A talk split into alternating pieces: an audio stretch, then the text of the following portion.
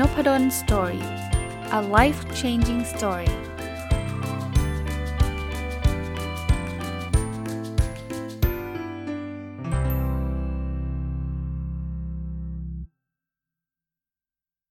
วัสดีครับ ยินดีต้อนรับเข้าสู่นพดล Story Podcast นะครับ แล้ววันนี้น่าจะเป็นวันศุกร์นะ ถ้าท่านฟังตรงวันนะครับ ผมมาต่อกับหนังสือเมื่อวานที่รีวิวค้างไว้นะครับ ชื่อว่าแด่เธอผู้เจ็บปวดกับการเรียนเป็นหนังสือแปลของเกาหลีนะ คนเขียนคือคุณปาร์คซองฮยอกนะครับ แล้วก็คนแปลคือคุณตรองสิริทองคำใสนะ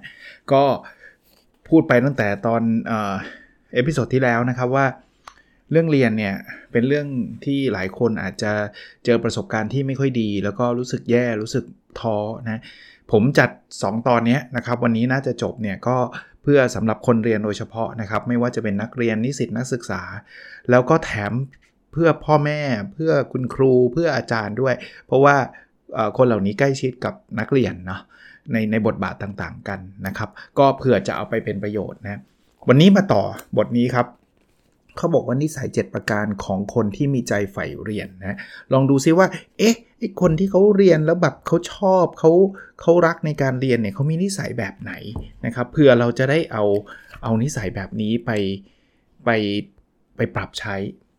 ซึ่งบางทีฟังฟังดูดูเซอร์ไพรส์นะ ตอนแรกผมก็คิดว่าเป็นชนชอบอ่านหนังสือชอบอะไรเงี้ยนะดูข้อแรกนะเขาบอกว่าเป็นคนนั่งหลังตรงครับ อ่าแปลกไหมเขาบอกงี้เขาบอกว่า การนั่งหลังตรงเนี่ยส่งผลทำให้การเรียนมันดีขึ้น คือมันทำให้เรามีสมาธิในการเรียนมากขึ้นนะเขาบอกงี้ฮะเขาบอกว่าเวลานั่งเนี่ยขยับก้นให้แนบสนิทติดเก้าอี้นะครับ หลังชิดพนักพิง ยืดหลังจนรู้สึกได้ว่ากระดูกสันหลังทุกข้อเหยียดตรง ฝ่าเท้าแนบพื้นนะต้นขาขนานกับพื้นศีรษะตั้งตรง หากระยะห่างระหว่างโต๊ะกับเก้าอี้ไกลหรือใกล้เกินไปจะทำให้เสียเอริยาบทได้ง่ายนะควรเว้นระยะที่ให้ขอบโต๊ะกับหน้าท้องห่างกันประมาณ1กำปั้นกำลังดี ขนาดนั้นเลยนะ ถ้านั่งส่งผลนะ ก็ก็ลองกันดูนะครับ ลองกันดูว่ามันจะช่วยได้จริงไหมก็บอกว่าอย่านั่งคนนั่งแบบไม่เต็มก้นอย่างเงี้ยไม่ work ลักษณะที่นิสัยที่ 2เขาบอกว่าเราต้องจดจ่อทีละเรื่อง อันนี้ใช่เลย ที่เราบอกไงว่า multitask อะมันมันมันทำให้เราเสียสมาธิ เดี๋ยวก็ทำอันนี้ที เดี๋ยวก็ทำอันนั้นทีเนี่ยไม่ work นะครับ จดจ่อกันทีละเรื่องนะ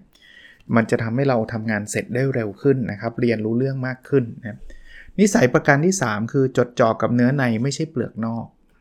คือถ้าพูดได้ง่ายนะ เอาแก่นเอาแก่นที่เราเรียนนะครับ เพราะนั้นเนี่ยเขาบอกมันจะมีคน 2 แบบคืออันแรกคือจดโน้ตละเอียดเวอร์เหมือนก็จะถอดคำพูดอาจารย์ออกมาเลย อันนี้อันนี้มันจะสเปะสปะนะครับ กับอีกอีกกลุ่มหนึ่งคือช่วยมากนะครับจดอะไรมาตอนหลังอ่านตัวเองอ่านโน้ตตัวเองแล้วอ่านยังไม่รู้เรื่องก็มีนะอันนี้ก็อันนี้ก็ไม่ใช่นะครับ เลือกดูว่าตรงนี้คือจุดเน้นบทนี้เรื่องนี้น่าจะเป็นเรื่องที่สำคัญ ซึ่งอันเนี้ยอันนี้ผมแถมให้ด้วย คือบางทีมันต้องใช้ประสบการณ์อยู่เหมือนกันนะครับ ในการฟังและในการจด อ่านหนังสือก็ใช่นะ คืออ่านแล้วถ้าเกิดเราจับประเด็นได้เนี่ยเราอาจจะไม่ต้องมานั่งเล่าทุกตัวอักษรในหนังสือ ซึ่งซึ่งทำแบบนั้นนะลองคิดภาพนะผมมานั่งอ่านหนังสือเล่มนี้ทั้งเล่มให้ให้ให้ท่านฟัง ผมว่าเบื่อนะครับ แต่ก็จะไม่ใช่ว่าข้ามจะไม่รู้ว่าหนังสือเล่มนี้มัน เขาพูดอะไรกันแน่เนี่ยอาจารย์มันเล่าอะไรให้ฟังมันก็มากไปเนาะผมว่าผมก็พยายามฝึกฝนอยู่ปัจจุบันนะพยายามเอาแก่นพยายามเอาเรื่องที่มันสำคัญเรื่องที่มันเจ๋งๆเนี่ยเอามาเอามาเล่าให้ท่านฟัง อันที่ 4 อันเนี้ยเอาฟังไว้เลยนะครับสำหรับคนเรียน เพราะว่าคนไทยจะไม่ค่อยเหมือนกับจริง ๆเขาบอกเกาหลีก็เหมือนเหมือนไทยนะคือเขาบอกว่าครอบครองที่นั่ง VIP ครับที่นั่ง VIP เนี่ยเขามีในแผนแผนภาพนะประมาณแถวที่ 2 นับจากโต๊ะครูฮะ เขาบอกตรงนี้จะเห็นชัดที่สุด จะมีโฟกัสมากที่สุด แต่เขาบอกว่าคนเกาหลีและผมวงเล็บนักเรียนไทยเหมือนกันเพราะผมก็สอนหนังสือผมก็เจอบ่อย ชอบไปจองแถวหลังก่อน เคยเจอไหมห้องเอาเอางี้ห้องผมเลยอะ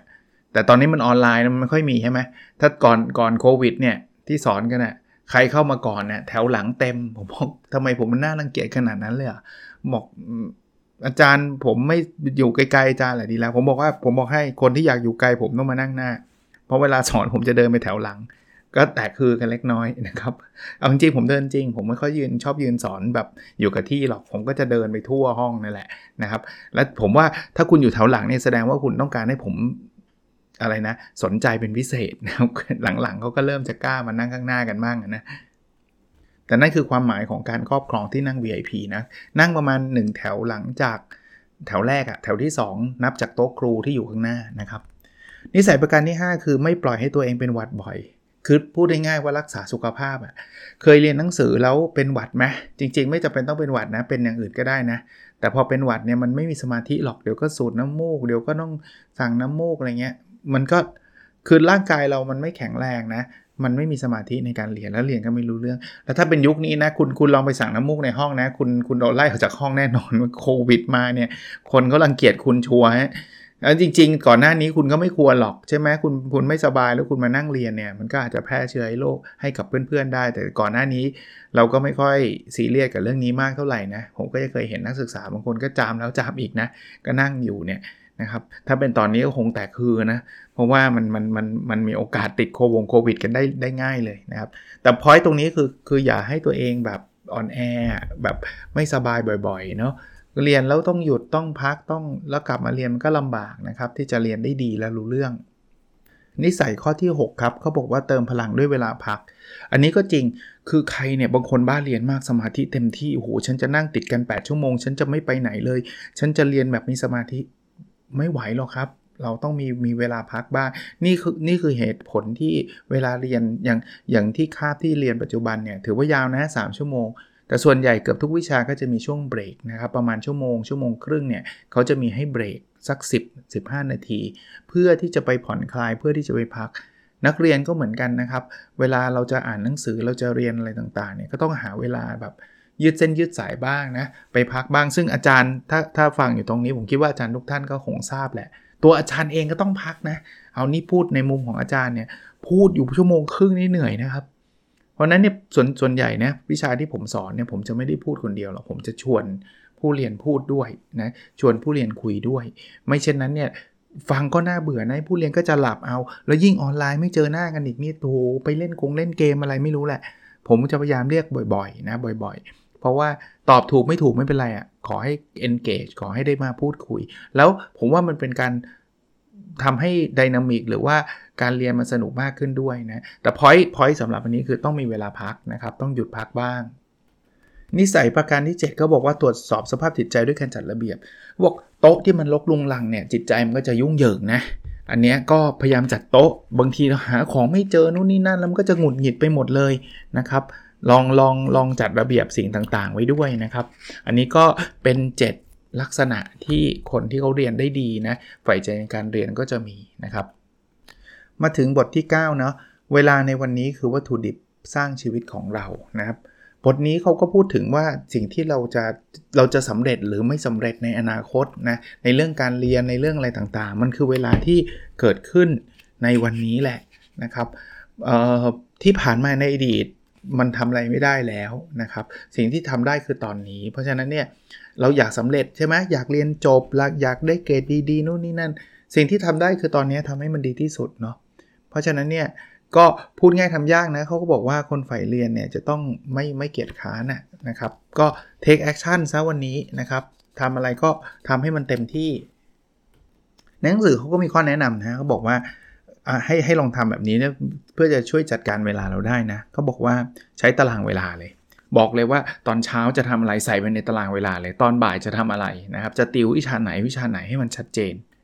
ใครอาจจะทำเป็นแผนระยะยาวระยะกลางระยะสั้นก็ได้นะ เช่น 1 ปี 1 เดือน 1 วัน เราต้องทำอะไรบ้างทำอะไรให้สำเร็จบ้าง คล้ายๆ แนว OKR ที่ผมใช้นะพออ่านปุ๊บก็เออเออผมทำแบบแนวแนวนี้เหมือนกันนะแนว OKR นะครับ วนี้มาถึงกิจวัตรที่2นะนอกจากทำแผนและใส่ตารางเวลาไปแล้ว ให้เราวิเคราะห์เพื่อเพิ่มประสิทธิภาพครับทำไทม์ชีตเลยว่าจริง ๆ แล้วเนี่ยเราใช้เวลาเกินไปเปล่าเราไปใช้เวลาที่มันไม่อยู่ในแผนทำอะไรบ้างไปโทรไปเมาส์กับเพื่อน 2 ชั่วโมงอะไรเงี้ยเพื่อที่เราจะนั่งมานั่งวิเคราะห์ว่าเออไม่ได้เว้ยถ้าเราขืนโทรก่อนที่เราจะติวหนังสือเนี่ยมีโอกาสจะเมาส์หลุดยาวไปเลยก็ได้ เอ้เราไม่ควรเล่น Facebook ระหว่างพัก เราพัก 10 นาทีไปเล่น Facebook แล้วสุดท้ายลงเอยคือทำงานไม่เสร็จเลยไปเล่น Facebook 4 ชั่วโมง อย่างเงี้ยคือคือต้องวิเคราะห์นะครับ กิจวัตรที่ 3 คือเขาบอกว่า ให้ใช้นาฬิกาจับเวลาเลยครับ คือคนเขียนเนี่ยเขาบอกว่าเขาจะจับเฉพาะเวลาที่เขาตั้งใจทบทวนบทเรียนจริง ๆ ถ้าเขาเริ่มคิดฟุ้งซ่านเขาจะกดหยุดเวลาทันที แล้วเขาจะเดินเข้าห้องน้ำเปลี่ยนอิริยาบถอะไรก็ว่าไป นะพอตั้งใจใหม่ค่อยกดเวลาเดิน เพราะนั้นเนี่ยเขาจะได้เวลาที่เป็นแบบเวลาที่เขาใช้ในการโฟกัสกับเรื่องเรียนจริง ๆ เขาบอกแบบนี้เราจะเห็นนะ ว่าวันนี้เรามีเวลาที่ทุ่มเทจริง 60 นาทีเองจากที่เราคิดว่าเรานั่งติวหนังสือ 3 ชั่วโมงอะจริงๆมันมันมันไม่ใช่ มันแค่ชั่วโมงเดียว อีก 2 ชั่วโมงนี้เละเทะนะเขาให้ให้จับแบบนี้แล้วเดี๋ยวเดี๋ยวเห็นความก้าวหน้าว่าเราทำได้ถึง วันนี้ชั่วโมงหนึ่งต่อไปชั่วโมงครึ่งหรือเปล่าต่อไป 2 ชั่วโมงหรือเปล่าเออก็เป็นไอเดียที่ดีนะครับ แต่ต้องมีในการจับเวลาแบบนี้อยู่อะคราวนี้มาถึงส่วนที่ 4 ของหนังสือเล่มนี้นะชื่อส่วนนี้คือการเรียนพลันสนุกเมื่อประคองใจให้ตั้งมั่นนะครับ มาถึงบทที่ 10เขาบอกว่าหยุดหาเหตุผลที่ทำไม่ได้ แล้วหาวิธีทำให้ได้ ข้อนี้เป็นเป็นหลักจิตวิทยาอันนึงเลย ผมพูดอยู่เสมอ ไม่ใช่เฉพาะเรื่องเรียนนะ ที่ผมบอกว่าได้ท่ากับไม่ได้เพราะอะซึ่งผมก็ได้มาจากท่านอาจารย์ผู้ใหญ่ท่านหนึ่งอะคือคือได้ท่าเนี่ยมันจะหาวิธีจนได้อะถ้าเราทำแบบนั้นได้ทำแบบนี้เราเราก็จะทำได้ เราจะทำเกรด A ได้ท่าแล้วเราหาวิธี แต่ถ้าไม่ได้เพราะนี่มันปิดประตู มันหาเหตุผลที่ทำไม่ได้แล้วจะเต็มไปด้วยเหตุผลที่จะเป็นข้ออ้างเราว่าเราทำไม่ได้ เช่น เราทำวิชานี้ไม่ได้ดีหรอกเพราะเราต้องนู่นนี่นั่นสุดท้ายเราก็จะไม่ทำนะเพราะนั้น หลักการก็แบบนี้แหละครับ ลองลองถ้าเราอยากได้จริง ๆ ใช้คำว่าได้ถ้าถ้าได้ถ้าเราต้องทำอะไร หาวิธีทำให้ได้ ในหนังสือเขาบอกว่าการเรียนคือสิ่งที่ต้องอาศัยใจไม่ใช่ปัจจัยนะ ถ้าใจมันเอาอะ มันได้อะนะ ผมไม่ได้ไม่ไม่ได้การันตีนะว่าตั้งใจเสร็จทุกคนจะได้เอกไม่ได้เป็นแปลว่าแบบนั้น แต่ว่ามันจะดีกว่าที่เราไม่ตั้งใจหรือว่าดีกว่าเราที่ท้อใจว่าฉันทำไม่ได้แน่นอนแน่ถ้าเราคิดแบบนั้นนะยังไงผลการเรียนหรือว่าผลสำเร็จเนี่ยมันน้อยกว่าแน่นอน เพราะเราจะหยุดเลยไงเราจะไม่พยายามอะไรสักอย่าง หนังสือเล่มนี้มันแนวแนวจิตวิทยาเหมือนกันนะจะเป็นเป็นเรื่องจิตวิทยาการเรียนนะเรามีจิตวิทยาการตลาดเรามีจิตวิทยาทางด้านการตัดสินใจอะไรเงี้ย อันนี้ จิตจิตวิทยาการเงินอะไรเงี้ยเราเราคุยกันเยอะเนาะจริงๆนี่มันแนวแนวจิตวิทยาการเรียนนะเขาบอกมีแนวคิด 3 ประการที่ทำให้เราเลิกนิสัยชอบพร่ำบ่นบางคนชอบบ่นการบ้านเยอะจังเบื่อจังเลยนู่นนี่นั่นเต็มไปหมดเขาบอกอย่างแรกนะ ไม่เคยทำกับทำไม่ได้ต่างกันนะ ผมทำไม่ได้หรอกมันจริงๆ คุณแค่ไม่เคยปะแต่ว่าคุณยังไม่รู้เลยว่าคุณทำได้หรือไม่ได้ คุณแค่คิดว่าคุณทำไม่ได้ เพราะคุณไม่เคยทำลองทำดูก่อนครับ แล้วไม่มีใครทำได้ตั้งแต่ครั้งแรก ที่เรียนหรอกบางทีมันต้องใช้เวลาเหมือนกันนะครับนั้นไม่เคยทำกับทำไม่ได้มันต่างกัน อันนี้เป็นเป็นแนวคิดแรกนะอันที่2เขาบอกไม่มีตัวเลือกที่ถูกหรือผิดเขาบอกว่าสิ่งที่เรา control ได้คือกระบวนการครับผลลัพธ์เรา control ไม่ได้หรอกว่าไอเรียนนี้เราเสร็จแล้วมันจะผลลัพธ์เป็นยังไงไม่รู้ แต่กระบวนการที่เราตั้งใจเรียนกระบวนการที่เราใช้คิดใช้อะไรเนี่ย คือเขาบอกว่าอันนั้นแหละที่เราจะทำได้หรือไม่ได้ หมายถึงว่าจะทำถูกหรือผิดอยู่ที่กระบวนการคือสิ่งที่เรา control ได้เขาบอกต่อให้ผลลัพธ์มันไม่ดีเนาะเดี๋ยวเราก็จะสามารถเปลี่ยนไปได้ เพราะว่าเราก็จะจะปรับกระบวนการเราให้มันให้มันเต็มที่นะครับ อันนี้คือคืออยู่กับสิ่งที่เราควบคุมได้ และอันที่3เนาะทุกสิ่งที่เกิดขึ้นล้วนดีเสมอ ก็ไม่ต้องไปเศร้าเสียใจครับ อย่างเมื่อกี้ที่เล่าให้ฟังว่าทำเสร็จแล้วแล้วมันไม่ work เสียใจจัง ไม่ครับ เราจะได้ประสบการณ์ เราจะได้รับการเรียนรู้ อย่างที่เมื่อกี้บอกว่าตัวเลือกมันไม่มีถูกหรือผิดแหละมันมีแต่กระบวนการที่เราจะสามารถจัดการมันได้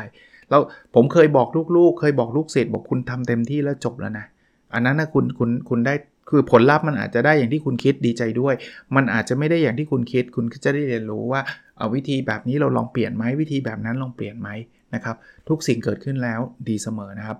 ถึงแม้ว่ามันอาจจะไม่ถูกใจแต่เราย้อนกลับไปไม่ได้ คิดว่ามันดีเสมอในแง่ที่ว่าเราได้เรียนรู้สิ่งใหม่ขึ้นมานะครับเราทำเต็มที่แล้วย้อนเวลากลับไปเราก็ทำแบบนี้แหละ อย่างนี้ไม่มีอะไรน่าเสียดายหรือน่าเสียใจ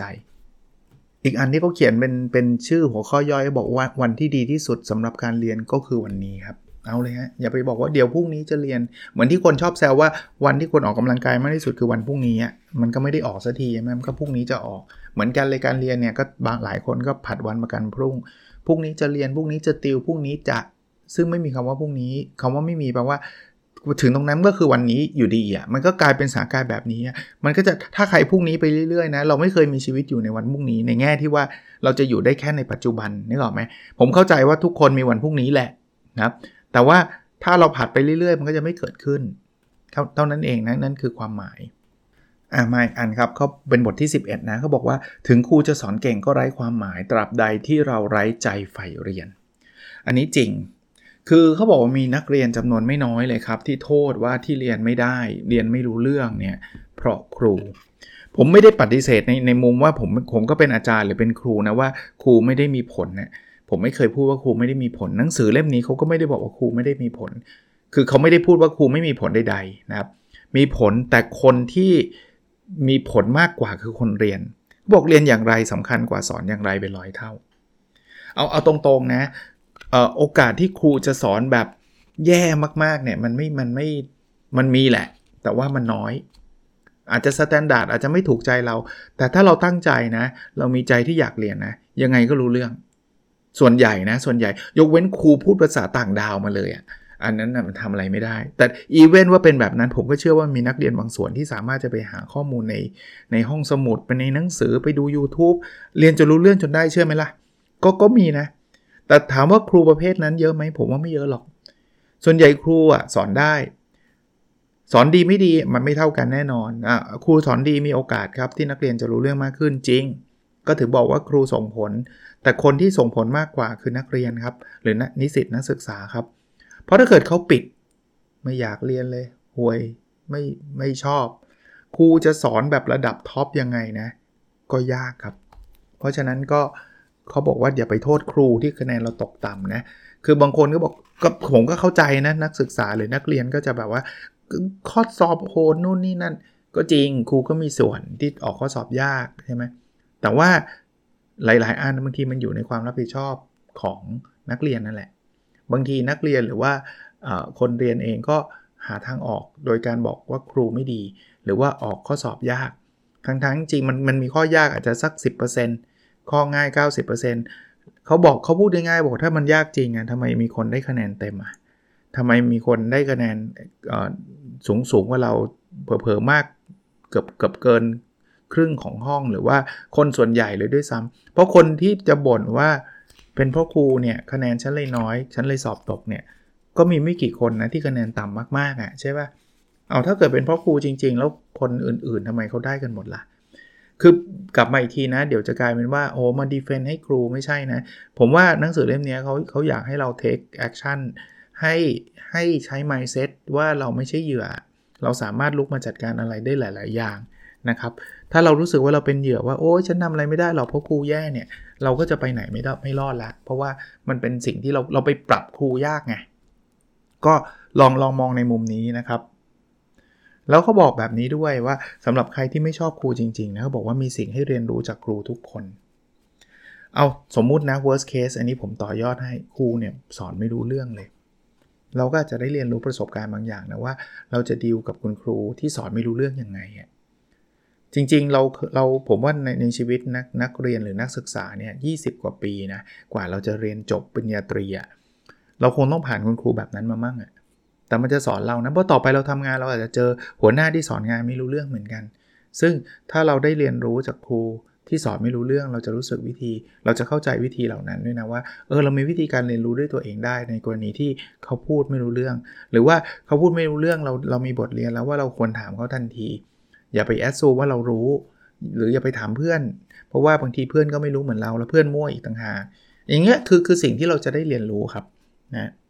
ก็ก็ลองฝากไว้นะ อันนี้ก็เป็นสิ่งที่ concept ดีเป็น concept ที่น่าน่าสนใจนะฮะแล้วเขาบอกมารยาทที่งดงามคือหลักฐานของความฉลาดด้วยนะคืออย่าพยายามก้าวร้าวนะครับ อย่าพยายามมีมารยาทที่ไม่ดี คือผมว่าอันนี้อันนี้พูดออกตัวล่วงหน้าว่า ก็ generation gapันก็มีนะ เดี๋ยวนี้ความเป็นครูกับนักเรียนเนี่ยมันมันมันแคบลงกว่าสมัยรุ่นผมนะรุ่นผมเนี่ยคุณครูนี่คือแบบโอ้โหคือเราเราเราอยู่ห่างกันมากอะ่ะห่างกันในแง่ของ status นะซึ่งผมก็ไม่ได้รู้สึกรู้สึกอะไรนะไม่ได้รู้สึกแย่อะไรนะผมก็รู้สึกแบบนั้นเนี่ยแต่พอรุ่นนี้ก็อาจจะมีความแคบแต่ว่าผมเชื่อว่าวัฒนธรรมฝั่งตะวันออกของเรานะของอ ญี่ปุ่นเกาหลีไทยเนี่ยคล้าย ๆ กัน เราก็ยังมีความเคารพกับผู้ใหญ่อยู่ กับคุณพ่อคุณแม่กับคุณครูอยู่เขาก็เขาก็พูดถึงมารยาทที่งดงาม ซึ่งมันไม่มีอะไรเสียหายนะสำหรับผมผมว่ามันเป็นสิ่งที่ดีนะก็ไม่ได้พูดว่าฝั่งตะวันตกเขาจะไม่มีมารยาทนะเขาก็มีเหมือนกันนะครับเพียงแต่ว่าระยะห่างเขาอาจจะจะลดลงอย่างเช่นเขาเรียกชื่อครูเขาเรียกชื่อชื่อ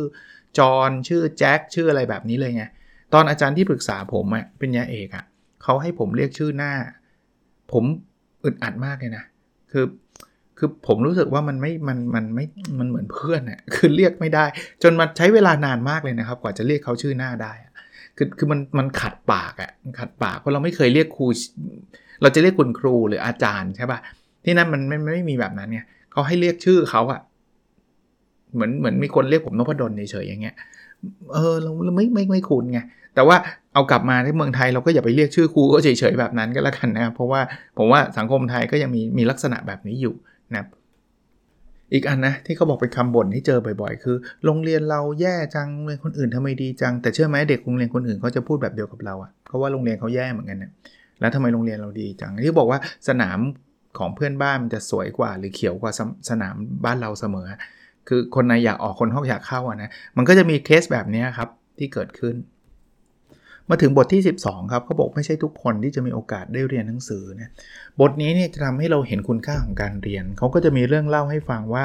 มันมีคนที่อาจจะ ในสมัยในตั้งแต่อดีตถูกเหยียดผิว อยากเรียนไม่ได้เรียน เพราะว่าเป็นเป็นคนที่เป็น minority ก็เป็นชนกลุ่มน้อยนะครับ ตอนนั้นเป็นเรื่องที่แบบคนเหยียดกันเยอะมากนะครับ เป็นผู้หญิงสมัยก่อนเนาะที่ก็อยากเรียนแต่ก็ไม่มีโอกาสได้เรียนนะครับ เป็นคนที่ยากจนเป็นอะไรอย่างเงี้ยคือคือในบทเนี้ย มันเป็นบทที่อ่านแล้วเราจะรู้สึก appreciate หรือรู้สึกซาบซึ้งใจมากเลยว่าไอ้สิ่งที่เราได้ในปัจจุบันคือสิทธิในการเข้าไปนั่งเรียนในโรงเรียนเนี่ยมันคือสิ่งที่หลายคนไขว่คว้า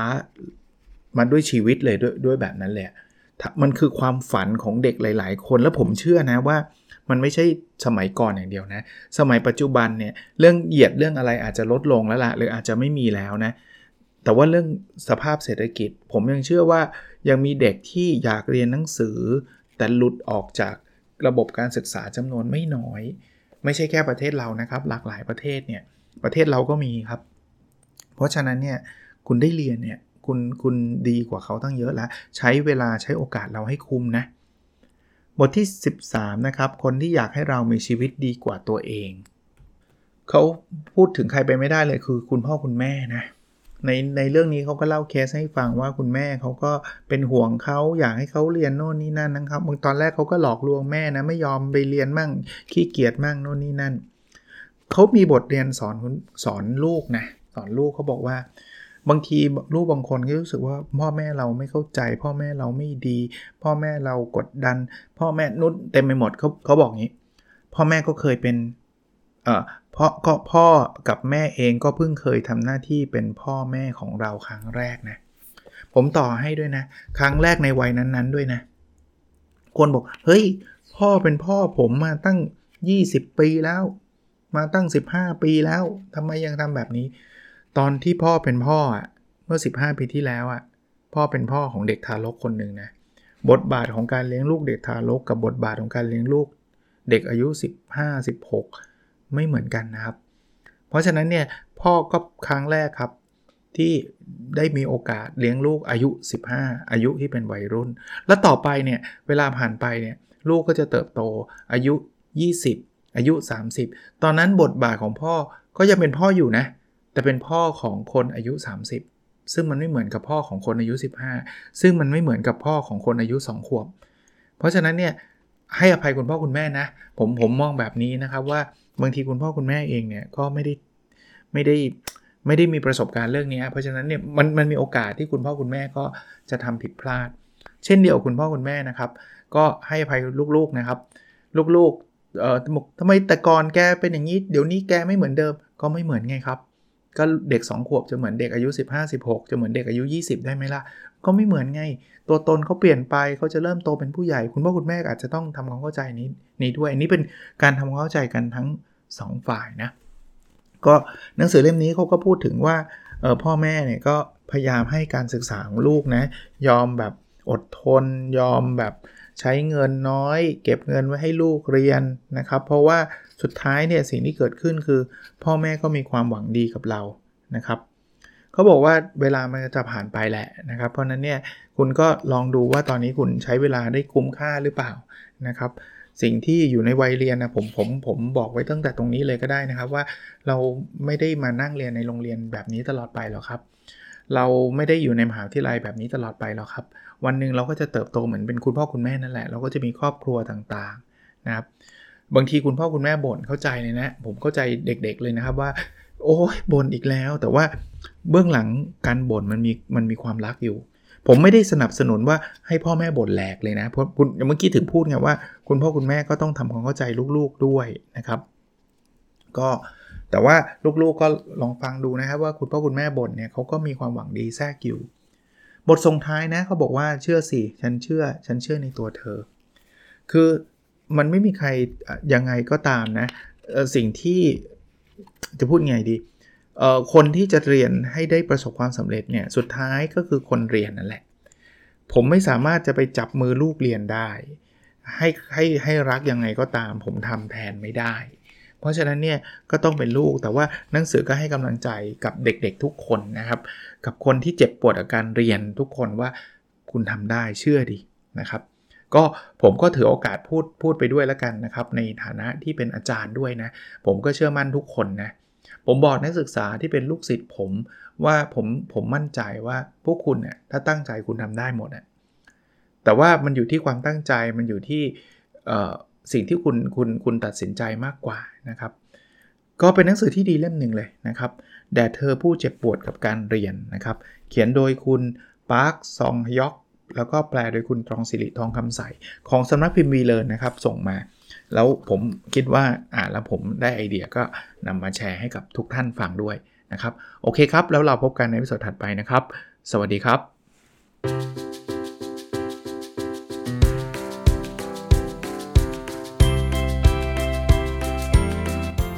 n o p a d o n Story